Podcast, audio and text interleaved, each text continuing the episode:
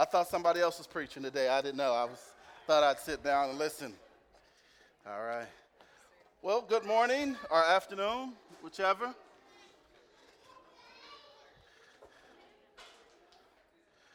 And uh, once again, to all of our fathers here, happy Father's Day to you. And uh, amen. Thank you, George. At least somebody in here appreciates that. Uh, yeah, indeed, indeed. So uh, let me get this all situated here. Cool, cool. How you all doing? Y'all doing all right? Cool, cool, cool. So, so happy to see you all. And um, man, it's been a pretty good and full week. And uh, so I'm happy to see your faces here uh, on this day uh, as we, uh, we continue in our series uh, of fruit as uh, we're spending the next uh, few weeks, as a couple of months, walking through uh, the fruit of the Spirit. And, um, and it's been a fruitful series thus far, when you say so. Amen, amen. And so, um, so we're learning so much about it. In that, in that light, um, you'll notice there's a, there's a banner that's here. Uh, believe it or not, that's not there as like a stage prop or decoration. Uh, what that is is uh, the kids uh, have homework. And so uh, for this entire series, uh, we're having um, the at least the school age kids in service with us, and then they have folders of homework. And so parents, we encourage you if you have a uh, school age child. Uh, to take the homework with them, and then they, at the completion of the homework, they post a sticker or a note up on the banner uh, to symbolize their work. And so, so we've got them working thus far. So make sure you, uh, you continue and then help us out as we groom our babies. Amen? Amen. All right, all right. And um, so before we get started and dive into um, the message today, uh, let's, um, let's have a word of prayer. Is that okay? All right. Let us pray. Eternal God, we are thankful for you. God, as we just finished proclaiming in song, Lord, you are you're mighty to save. God, we honor you for your, your faithfulness and your love towards us.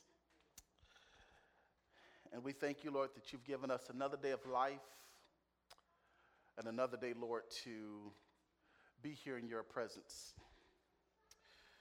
So thank you, Lord, uh, for this day, for a number of reasons, for the reason that you've allowed us, by your grace and your mercy, to wake up and see another day.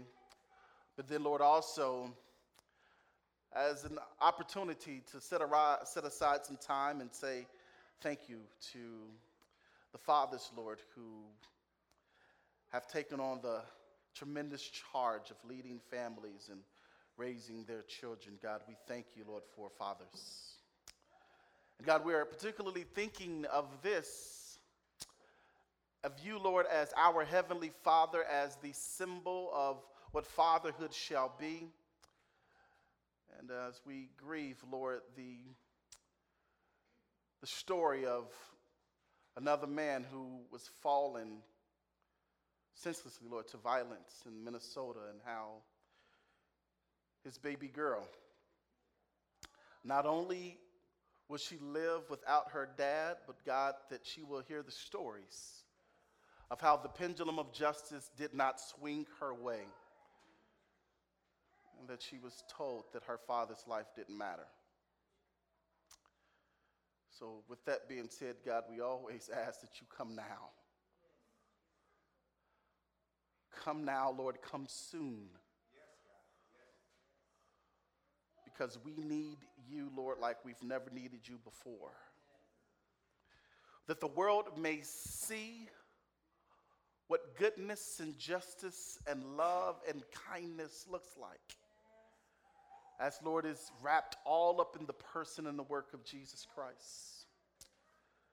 God, but come now, Lord, through your church. May we be the symbols that this earth sees that we stand boldly before all injustice and before all the evil of this world, proclaiming the kingdom of God. God, may you reign and rule in our hearts, in our minds, and in our souls. But this is our prayer. And it's in your name we do humbly pray. Amen. Amen. If we can, let's let us read together our kind of theme verse for this series. And so uh, we're coming as kind of a guide uh, from Galatians 5 and 22. Uh, that's where you will you'll find the fruit of the Spirit. Let us read this together if you can. One, two, let's go. But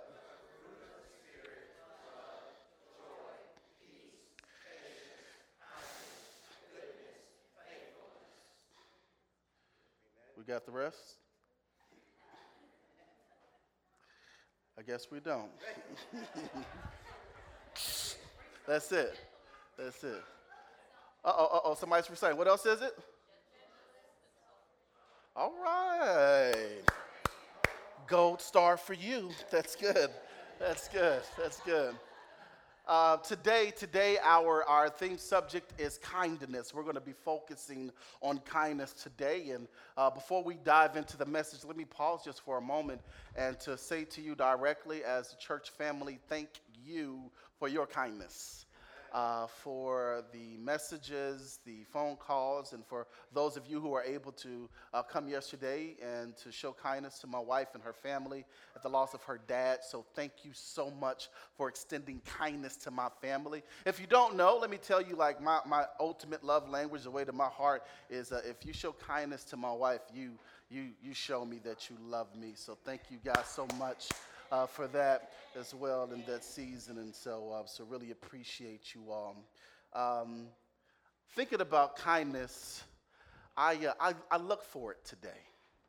Uh, these days, because I oftentimes ask myself, is the world as bad as we say that it is? My wife will tell you that I oftentimes argue that it's not that because I'm a lover of history and because I, have read so much about the atrocities of history, I don't think the world is as bad as we think that it is. I think that we just have easier access to the atrocities to take place. And so when I look at the world, I'm like, I, I don't know if it's, if, it's, if it's worse. It's bad, but I don't know that it's, it's worse. What I'm always looking for is, is kindness, though. I witnessed it. And so yesterday, I, I saw kindness in, in our congregation, and I was like, yo, that's sweet. Or my wife was in the store and I'm waiting in the car, my daughter and I, and I saw an elderly lady get out of her car, and I guess she had her grocery list in her hand, and, and it, it flew out of her hand, and she, she couldn't walk all that well. And I saw her almost staggering, trying to get to it, and she just couldn't muster the strength or the balance to do so. And a younger lady run across the parking lot, seeing her. And I saw her bend down and pick up the paper and hand it to the old lady, man, and it made my heart leap. I'm like, man, that's, that's kindness. Or just in conversations with people, I can recall just, just a couple of days ago as we prayed, thinking about the verdict of Philando Castile and, and my heart breaking because of the way that the results came out, but the, the messages that I received on Facebook from people across the country who are grieving alongside us. And I just want to say, man, they didn't have to, man. How kind is that? Kindness that, man. I'm always looking for it, trying to spot kindness out. And uh, I, I, I, think about things all the time and how there's just some things that I, I, I don't understand.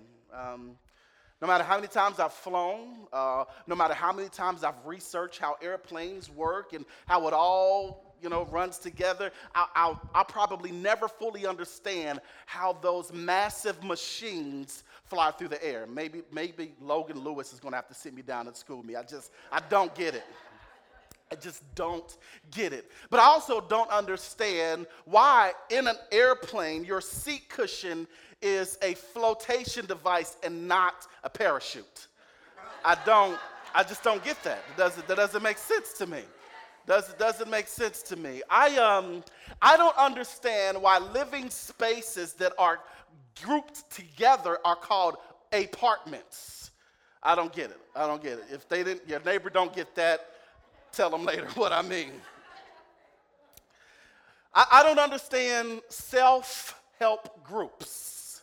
It doesn't make sense to me. That's just some stuff that doesn't doesn't really make sense to me. No, nor do I understand why they have Bibles in courtrooms. The reason the only reason we are there is because somebody's lying. So you're, you're going to tell a liar, put your hand on the book, and tell, that's why we're here, because they are lying. And in all seriousness, for the remainder of my days, until breath leaves my body, I will never understand an unkind Christian, an unkind follower of Christ. When, when we look at the attributes, these that we just read, the fruit of the Spirit, I can understand the argument of, I don't know if I have patience. Makes complete sense to me. Or I don't know that I'm a good person. That I understand. I, I, I, don't, I don't know if, if you know, if, if these things, some of the things I get. But if any follower of Jesus Christ would ever say to me, or if I ever looked at you and I see an unkind follower of Christ, I, I don't do this often. I, I, try not to judge. I tell you, I work real hard at it. But an unkind follower of Christ, I would question as to whether or not you are truly a follower of Christ. It just doesn't make sense. It doesn't add up. How that's the case. And the, the older I get, I begin to recognize, especially in ministry, I, only know one thing. I know the gospel of Jesus Christ. I, I, I, I love it. I stick to it. And, and, and I understand as a believer and a follower of Jesus that everything that we do and everything that we are flows out of that, out of the person and the work of Jesus Christ. So if we start at the root of this, because we all start on equal playing ground, notice that there's no difference between the preacher and those in the pews or the seats. We are all the same. If we all start at the same place, and what you'll understand is that no matter who you are, no matter what your pedigree is, no matter your education, no matter how good you may think that you are, at the end of the day, each and every one of us in this room are simply the same. We are sinners who have been saved by grace. We have been saved by grace because a generous God saw our need for salvation. And rather than leaving us to our own sinful damnation, He put together a plan so that you and I would be able to join Him for the remainder of eternity next to Him. That peace, I understand, that's where we all land. What happens then, as one who receives Jesus as then, as their Lord and Savior, when you understand that we were without hope by ourselves, and there was nothing that we could do to make ourselves better, and that God was kind enough. We refer to it as grace. He, he was gracious enough. He was kind enough to see our need and put together a plan so that we were not left to deal with the repercussions of our sin. Based on that theological idea alone, kindness flows from because I understand how kind, gracious God was to me, I cannot help but to display that kindness to the rest of the world. There's nothing that you can do, there's nothing that you could say simply because of the goodness of Jesus Christ. Kindness is the byproduct of that. There's nothing anyone else has done. I, I exude kindness because he first did. He was kind. So I think of uh, there's an Old Testament character uh, that I think resembles this well, and, and, and I'd like for us to just look at his life for a brief moment. So if you have your Bibles, turn to the first book. You don't have to look long, the book of Genesis, and uh, the very last chapter, chapter 50. And uh, we'll begin at verse 15. Genesis chapter 50, beginning at verse 15, and we'll read through verse 21. Uh, from the English Standard Version, by the way, just in case you want to use your devices and get on the same page. Genesis 50, beginning at verse 15, and of course it will be available for you on the screens. This is what you will find. When Joseph's brothers saw that their father was dead, they said, It may be that Joseph will hate us and pay us back for all the evil that we did to him. So they sent a message to Joseph saying, Your father gave this command before he died. Say to Joseph, Please forgive the transgression of your brothers and their sin because they did evil to you. And now, please forgive the transgression of the servants of the God of your father. Joseph wept when they spoke to him. His brothers also came and fell down before him and said, Behold, we are your servants. But Joseph said to them, Do not fear, for am I in the place of God? As for you, you meant evil against me, but God meant it for good, to bring it about that many people should be kept alive, as they are today. So do not fear, I will provide for you and your little ones. Thus he comforted them and spoke kindly to them. Amen. Amen. Now, if you're not familiar with the story of Joseph, let me kind of bring you up to speed on what's taking place uh, when Joseph was a young teenage boy, about 17 years old, he revealed to his brothers, his 11 brothers, and his father these dreams that he had. Both dreams basically symbolized that there would come a day where his father and his brothers would bow down to him in front of him as he's in a position of authority. His brothers didn't like him because he was the favorite son of his father, and so one day his father sent him out to kind of spy on his brothers. They, they, they saw him coming from afar because he had a fancy, nifty, colorful coat that they didn't like because it resembled how his father or how their father liked him more than them, and they conspired and put together a plan to kill their brother. Can you imagine that? How deep that hate must have been. Uh, they conspired to do so. They were going to just throw him in a pit and leave him there to die. But one of the brothers said, "You know what? Rather than doing that, how about we just sell him to the gypsies as they come?" And so that they did. They sold him to gypsies, and he then found himself in Egypt, uh, sold into slavery in a guy's house by the name of Potiphar. Now, while he was there, once more Joseph found himself in the favor of Potiphar, his master at the time. And what happens then is that Potiphar's wife began to have a liking towards Joseph. Uh, and Joseph was trying to be honorable for his master. He decided not to have anything to do with uh, Potiphar's wife, and he denied her a number of times. Finally, she couldn't resist it. And when he denied her on that last moment, she cried rape, and he was falsely accused of rape and then sent to prison. Joseph's story is really kind of cool as he found himself in prison uh, for a crime he did not commit. He was even considered the favorite of the prison warden, and he's placed over all inside of the prison. Well, long story short, Pharaoh sends a couple of his uh, officials, the cupbearer and the baker, to, uh, to the prison. And then what happens is they have dreams themselves. Joseph interprets the dreams. One of them goes back to the service. And years later, he remembers the one who interpreted his dreams. And eventually, Joseph is brought from the prison cell to the house or the palace of the king, known as Pharaoh. And he is eventually placed as second in charge of all of the land. Now, consider this timeline. Joseph was 17 when he was, uh, when he was given the dreams, when he told his family members the dreams. And 13 years later, he is now in the palace. 13 years of his life, he was enslaved, thrown in a pit, left to die. He was falsely accused of rape, thrown in prison. For 13 years of his life, he was forced to deal and suffer for things that were not his fault. Can you imagine how Joseph could have felt in this moment? I mean, listen, um, I, I'm not Joseph. If you do one of those things to me, as soon as I get the opportunity to find you, I'm coming back for you. Joseph, Joseph, for 13 years of his life, he's forced to deal with things and decisions that he himself did not make. And now now he's here in this position of authority, and he's having to make some decisions towards the ones who did him wrong.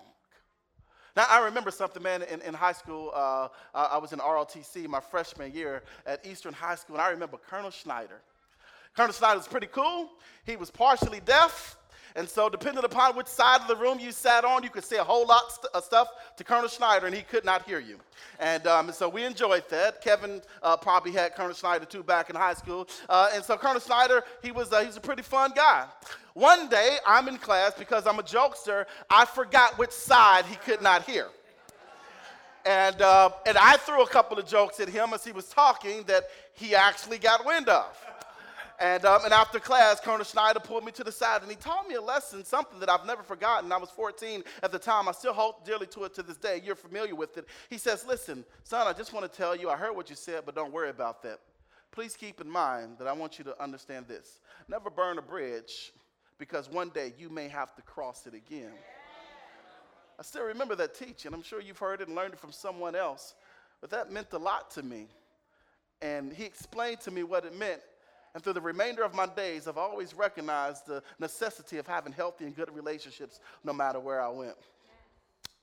Can you imagine Joseph's brothers who are now standing in front of their brother who holds the power to life or death in his hands? And they are now reflecting on what they did to their own brother. You want to talk about burning a bridge? They said that, man, they, it's a bomb. They, they bombed that bridge. That was, that was an act of terrorism that they did towards their brother. And they're standing before him having to answer for those things that he did. But I love Joseph's response.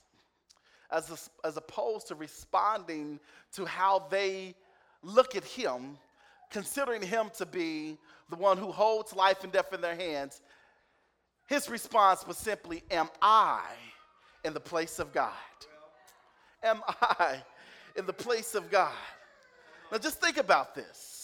If the story had taken a different turn, Joseph loved him because he is looking at God in view of this situation, not looking at the story of betrayal by his brothers. His eyes are fixed on God. Looking at his story, he understands things a little bit differently. But if we were to read this story and if it read differently, I wonder how we would feel like we're amazed by Joseph right now, right? Like, how honorable is he? That he would consider this, that he would love his brothers in spite of what they did to him. I wonder how would we feel if we read this differently? How would you respond if reading this you read, man, and Joseph's brothers showed up and they were they were the land was you know in famine and they had no food and they had come so long just to find hope and they could not find it and what if the story read and joseph sent them on their way or joseph locked them up or joseph sold them into slavery Many of us would read that and we'd say, well, serves them right. they deserve exactly that. that's what they get for doing that to their brother, right? Right, because that's, that's what we like to see. We, we like to see. That, that's like embedded in the very nature of our culture. We love to see this. I, I, I, say this oftentimes about humanity and about people is this, is that the reason why we would love to see that story that way is because we're not all that amazed by grace. We're amazed by wrath. We, we love to see the wrath of God or the wrath of humanity or for people to get back what they deserve. Right? Yeah, I know this to be true because I, I, I, spend very little time on social media because I see wrath in our conversations. Amen. Serves them right. Many of us, we, we, we grieve the story of Philando Castile and, and the situation, not because we want grace or because we want justice. We just want the officer to get what he deserves. And if he gets what he deserves, then we feel better about ourselves. But when you read scripture, the story about justice isn't just about people getting what they deserve, it's about the will of God being glorified in humanity. Thank you. We're not all that amazed by grace. We're amazed by wrath. We love to see people get their due. But if that were to be true, my brothers and sisters, you and I would not be here today. If that were the posture of God, if, if God desired that for humanity, then, then Jesus would have never gotten on the cross. Because it's not about what we deserve. Grace gives us what we do not deserve. We're amazed by wrath, we're not raised by grace. How many of you woke up this morning praising God because there was breath in your body? Why? Because you woke up by grace. How many of you have praised God because you've got the activity of your limbs and there are things that you still have hope for? That is the activity of grace in your life. We are amazed by wrath, not grace, because let pain happen. Oh man, you'll complain about the pain. Let, let problems surface. You'll complain about the problems. But how many of us will wake up and give God thanks because He has just been good? If I ask you how you feel, you say, oh man, listen, man, things are rough. But it's rarely, man, when I speak to somebody, I'll just say, man, how you doing? They'll say, man, you know what? God's been good to me. And things may not be perfect, Man, but I see his grace all around me. not amazed by grace, man. We're amazed by wrath, by the mean things of it. It is embedded in the culture. But I believe that today, as I'm reading the story of Joseph, what God is looking for as I read the story in the Gospels and, and about what God hopes for for the church, I think He wants a church, man, that is amazed by grace, that isn't so concerned with the wrath about the bad things of the world, who recognizes that the kingdom of God came to prevail even in the midst of all the cruelty, the suffering, the hatefulness that we experience within this world. That's what God is looking for with that, man, we, we've got to take some time and flip things on their head and see, see God working even in the midst of it. So, kindness, get back to kindness. What I love about kindness is like this kindness is like grace, in it, that you are not responding to the object who is receiving your kindness. You are rather than responding out of the kindness that has been shown to you. And so, three quick things, man. Then I'm gonna take my seat and I'm gonna let the dads go home and put on your new socks. And um, first thing, first thing is this: um, God is always the object of your kindness. God is always the object of your kindness. It doesn't matter who they are, what they've done, what we've got to recognize is that we are always being kind because God first was kind to us. He's always the focus of God. It is, it is the idea of the imago Dei, the image of God. The reality is, is that because we look at humanity and in every person, regardless of what they've done, how they live, what they've done to you, you are never being kind to people because of what they've done or what they deserve. You're being kind because they're created in the image of God and God created you and He was kind to you. So that is what you are responding out of. Kindness has nothing to do with the individual. Because if it did, as Joseph is looking in the face of his brothers, and if he were to reflect about the evil things and evil intentions that they had to or towards him, Joseph could easily respond out of hate and out of spite and give them what they deserve. But Joseph he saw something different in his narrative, in his story. He saw God. That's why his response was, Am I in the place of God? He recognized God has always been the focus, even when you had wrong intentions towards me. And so that's where his focus was God. God is the object. God is the object that you can't you can't look at that. That has to be the foundation of all that we do and how we govern ourselves in our relationships. Now, as a as a dad, it's Father's Day. Uh, I, I learned this lesson frequently. I particularly learned this lesson having a 13 year old. Such a challenge. It started, started when she turned 12. And uh, there, there are some stories that I didn't believe until I had a 12 year old about how 12 year olds are. And um, they said that they're a special group of children, and you're to have to learn what grace looks like through your kids. And so, about, about halfway into her 12 year old age or whatever, we had a conversation. And what I said to my daughter, this, this person whom was 12 years old, who was incredibly awkward at the time, I said, Hey, um, my daughter is in there somewhere. Um, but this person that you are currently, I don't know who you are. but I'm going to love you until my baby girl resurfaces, till she comes out. But uh, I'm going to tolerate you right now. But one day my daughter's coming home, and I can't wait till she makes it. That, that's funny, right? But, but, but in that, our kindness towards other people, and if you consider the argument of the Imago Dei, look at the people with the image of God, that's essentially what you're saying to people. Is I know what you think about me. I know how you feel about me. I've experienced how you've treated me. And I could be a prick and I could return that to you, but I choose not to. What I'm going to do is through all the mess, all the awkwardness, all the meanness, all the, the ways that you're treating me, I'm going to look past it. I'm going to see God's image in you, and I'm going to love you according to that. Because God is always the image and the object of kindness. People are never the object. Never look at people and say, I'm going to be kind to them. Because people always disappoint you. You'll always find reason to take that back.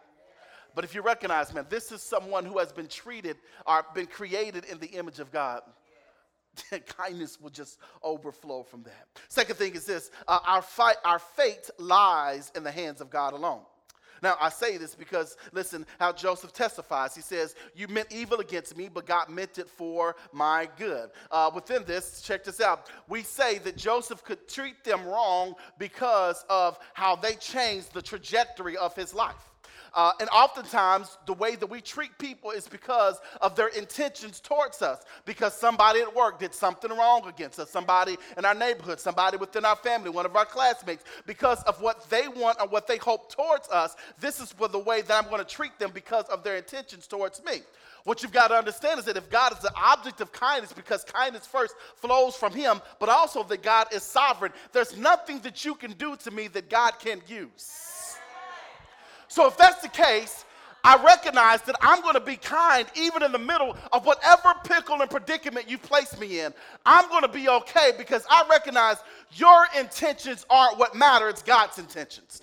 And so, since my fate is in God's hands, I don't care. I mean, you can hate on me, you can talk about me, you can set me up, you can make phone calls, you can post negative posters, you can post false ads, fake news, you can do whatever you want to do about me, but my fate lies in God's hands and in God's hands alone.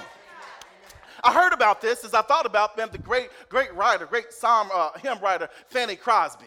As an infant, she was born with some issues with her eyes. Her family did everything that they could do in order to find something for her so that a baby's eyes could improve, her sight could improve. Well, after trying everything, this doctor just appeared, and he had the cure. And he placed the solution in her eyes that was supposed to draw the infection out. The problem is, it deepened the infection. And so, not only did she just have some issue with her vision, this eventually made her completely blind. But they'll say, they said, well, you know, Fanny wasn't completely blind. She could tell the difference between day and night. That's about the depth of her blindness. Well, Fanny grows up and, and she becomes a lover of God, and she has this memory that's amazing. She memorized the entire book of Proverbs, most of the book of Psalms. She memorized the entire, all four of the Gospels. And she knew these things that whenever she wanted to get strength, Fanny would just simply sit back in her chair and she would draw from her mental Rolodex the scriptures that meant so much to her. And she recited. People sat around her and just loved to see her just spit out the Gospels and the story of the message of Jesus Christ and how she lived. Man, they loved it. As she got older, she was about 85 years old, and life was rough for her. And, and one day, she didn't have enough money to pay her rent. Fanny doing what she normally did, she just leaned back and she, she reached down deep in her soul and she pulled out some of the scriptures that meant so much to her. And as she completed the scripture, a door, her door, someone knocked on her door. And she got up and she went, she doesn't know who it is because she's blind. All she feels is a hand. And someone miraculously put $10 in her hand. Which you're talking about the late 18th century, right? This, this, is a, this is a lot. This was exactly the amount that she needed to complete her rent. When talking to Fanny, what they say is this Fanny says, That story led me to reflect on my entire life. And that I can't be angry at the doctor. She says, I'm sure he's dead by now, but I can't be angry at him because of what he did to me. I can only be thankful because had he not done what he did, I'm not sure I'd have the deep faith and trust for Jesus Christ that I do today. And it was based upon that. You may be familiar with these words. Fanny penned these words. She says, All the way my Savior leads me. What have I to ask beside? How can I doubt his tender mercies? Who through life has been my God? You lead me, you keep me from falling. Oh, she penned those beautiful words at him that we sing because she recognized had it not been for the intentions of someone who didn't mean well for me, I would not have the depth of relationship with God that I have today. Man, brothers and sisters, only God can determine your fate. Only He knows what's right for you. Only He knows what's going on. It doesn't matter what people do, it doesn't matter what they plan out. If your faith and your trust is in God, you don't have to worry about people's intentions. You can simply be kind because they are not the object of your kindness, nor can they change your destiny. Only God can, and our kindness flows from that. And then, lastly, this Kindness. Kindness is a disposition, it's not a behavior. It's a disposition, it's not a behavior. Listen to Joseph, verse 19, he says this, but Joseph says to them, Do not fear, for I am I in the place of God. As for you, you meant evil against me, but God meant it for my good to bring about that many people should be kept alive as they are today. So do not fear, I will provide for you and your little ones. Thus he comforted them and spoke kindly to them. I believe that the, that the writer penned that last section to make it clear that this wasn't just Joseph being, he, he spoke out of what he's always been in his journey. Kindness has been a part of who Joseph has been. I don't think that Joseph could have been favored by his father had his kindness not been a disposition. Or if you say, okay, this is dad, of course he could be. I understand that. Well, how about then when he's sold into slavery? And he's in the house of this guy named Potiphar. And as a slave, Potiphar puts him over everything within his house. I don't think that as a slave he could rule under his master the way that he did, had kindness not been his disposition and not simply a behavior. Or when he got to prison, I don't think that he could be placed over all that's in the prison under the warden had not kindness been a disposition and not a behavior. He wasn't just trying to be nice, it was who he was. Or I don't think that he would be favored by Pharaoh had kindness not been his disposition. That was just who Joseph was. I think we can say that about all the fruit of the Spirit, but since we're focusing on kindness today, kindness is a disposition, it's who you are. And let me make a, this, this, this, this distinction here. Um, kindness and niceness are not the same thing. Followers of Jesus, check this out. We are to be kind. That doesn't mean we are to be nice. There's a difference. There's a difference between kindness and niceness. Uh, niceness, niceness is kind of rooted in selfishness. It's, it's, it's, rooted in, in what you want to, to get out of somebody. And so you're nice to somebody because, because you want something from them. It's, it's, it's a weakness. It's rooted in weakness and rooted in selfishness. You just, you just want to be nice because you hope that someone looks at you a certain way or you hope to get something out of somebody. If I want you to act a particular way or if I want you to swing a decision in my direction, I'm going to be nice to you. You don't, you, you never, bad English, you, you don't ever be nice. You be kind. Kindness is a part of your being, it's who you are. Kindness is rooted in strength. It is rooted in love. It's foundational to your character. It's who you are. Kindness comes out in the fact that you can disagree with someone and still be amicable because kindness has nothing to do as to whether or not I want you to like me or not. I'm doing what I'm supposed to do because it's a part of who I am. Kindness flows out of that. And so when you show kindness towards somebody, it's not that you're trying to swing a decision in your way. I'm going to be kind to you whether or not you treat me right or not. I'm going to be kind because that's just who I am. Just the same way as we just got through singing about Jesus Christ, about God, that He's a good, good Father. That's just who He is. Goodness is who He is. It flows out of His natural character. It's who He is. Kindness flows out of who we are. It's a natural part of our story. And I love this because the source of our kindness comes from Him alone.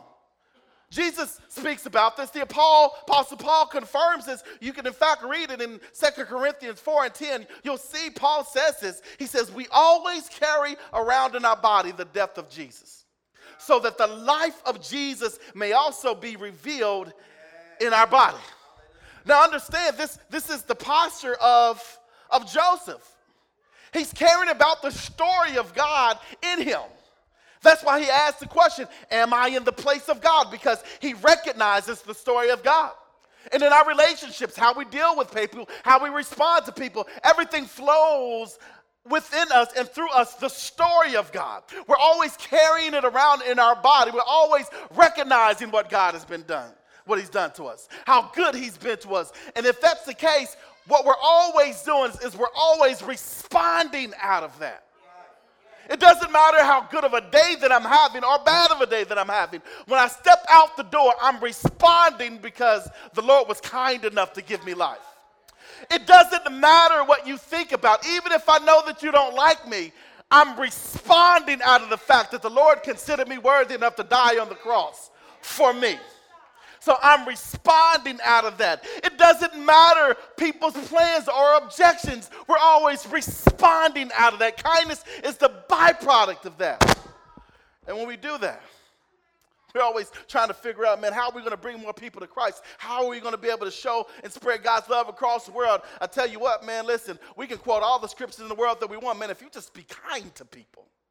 It doesn't matter what people say to you. It doesn't matter if you can recite the Gospels like Fanny Crosby from Matthew to, to, to, to, to Luke and John and to Revelation. It doesn't matter any of that.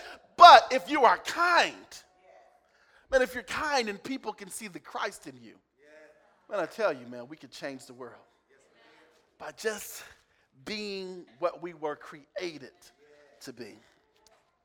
I'll close with this. My, uh, I grew up right here in the city. Um, you may have heard of the neighborhood. They, they, it's called the Russell neighborhood. And um, the media seems to think it's a pretty bad place. I grew up there. I don't think it's as bad as they make it seem to be.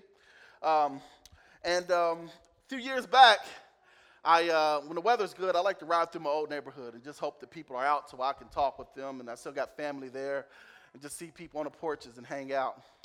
And I remember uh, there's a liquor store right on the corner of 21st and Muhammad Ali Boulevard. And, um, and I'm going past the liquor store and I saw a lady that was familiar to me. And so I circled around the block and I came back and, I, and it was her. This, this lady was a known addict and prostitute. But I noticed as she was standing on the corner that she had a big Bible in her hand. And when I stopped, I saw on the other hand, she had gospel tracts in her hand. And I was amazed by this because I remember her when I was in high school. And this was the last person that you ever expect to see stand on the corner with the Bible and with gospel tracts. And so I got out of the car, and I don't remember her name. I just, hey, listen, they, they only know me by my mom and my dad. I'm like, I'm Clarence and Jackie's son. She's like, oh, yeah, baby, good to see you. And I say, listen, um, when I was last saw you, this wasn't your story. What happened? She says, well, about, about 10 years ago, I, um, I was doing what I, what I did, and I was working, trying to get my next fix. And a guy took me in the alley, and he beat me half to death. She says, I was then taken to the hospital. And I was so angry at that guy and at everybody in my life because of the story. She says that um, at three years old, my mom met a guy. He moved in with us, and he sexually molested me for the time that I was three until I was 11. 11 years old, I couldn't take it no more. I ran away from home. I've been on the street since I was 11 years old. She says, by the time I was 14, I became an active drug addict. And as an active drug addict, I didn't have any skills, nor did I have a job, so I had to do what I had to do to earn my fix. She says, so from the time that I was 14, I've been addicted to drugs. She says, baby, you're talking about 30 years in these streets and really living it up. She says, Man, I'm in the hospital. I'm thinking about all this pain, how my mom abandoned me, all these problems, all this pain, and I'm so angry. But the third shift nurse at the hospital, everybody else did their job, but she brought me extra pillows. And she gave me extra care. And when I was in pain, she massaged my body. She stayed over extra hours when she didn't have to. She came in early and brought me dinner. And for the first couple of days, I couldn't receive it because what does she want from me? Because everybody who's ever been nice to me wanted something from me. What is what's this lady's goal? She said, so finally, after a few days, when she brought extra pillow, I pushed it and said, I don't want that because I don't know what you want. And the lady simply said, I don't want anything from you, honey, but to show you the kindness that comes from Jesus Christ. And she sat at my bedside and she shared with me the greatest story that I've ever heard. And she told me that regardless of my story, that this Jesus loves me enough that he allowed this moment to happen so that I could meet you and so that my story could change. Not only did she take care of me at the hospital, but she took me home to her house. And her husband and her children loved me equally. And then they took me to their church. And the pastor and the members of the church loved me the same. And I'm serving in a church and somebody found me a job. I've got a job for the first time in my life. And they helped me to get skills, and I've experienced kindness to no levels. So she says, I'm out here today, and I'll be out here until the Lord says otherwise, to tell people who are just like me, there is a God who, no matter where you've come from, no matter how people have treated you, no matter if people have abandoned you, no matter what people says about your story, no matter your problems, your pains, your addictions, your ills, there is a God who loves you unconditionally. And I am going to show the kindness of God until God removes breath from my body. My brothers and sisters, as I take my seat, I hope that for the remainder of our days, I don't care if you still struggle with being patient. I don't care if you still struggle wondering whether or not you're a good person. What I do care about is that it's the story of one church is a story that exudes kindness that will meet people from hell and back, from the east and the west end, from the highlands to the lowlands, and we'll tell them about a God who loves them unconditionally, and we will share the kindness of God that will change our world. The greatest story ever told was about a Savior who saw us flawed and failing and was kind enough to wrap himself in human flesh and join us on this journey in perfection, but not to shame us, to show us that He's the way. He's the way. Not our politicians, not government not money, not think. He's the only way. And I pray that we share that with, with a passion that doesn't judge and condemn people, but literally loves the hell out of people.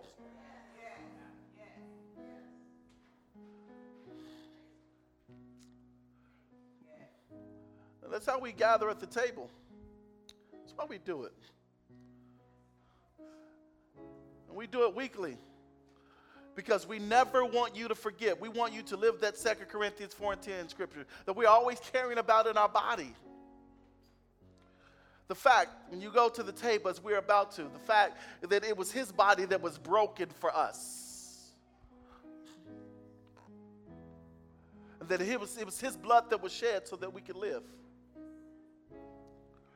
So when we go to the table, it's not about whether or not the person in front of you or behind you gets to the table in time. It's about you recognizing the sacrifice of Jesus Christ for you. And it's personal. It has nothing to do with your spouse, it has nothing to do with your neighbor. This is a personal thing. So when you go to the table, it's just between you and your good, good father. And recognize he died for you so that you could have life. So I'm going to pray and I ask that we all meet at the table and we commune together. Let us pray. God, you are faithful. And we are grateful to you for your faithfulness. And God, may we be able to live out the story that has been written perfectly about you. And then in our relationships, the byproduct of that is us loving people the way that you loved us without conditions, without limitation, that is reckless and without comprehension. For God, that's who you are. And that's who we desire to be. So now, Lord, as we converge at the table, may we remember this story. May we remember you. Amen.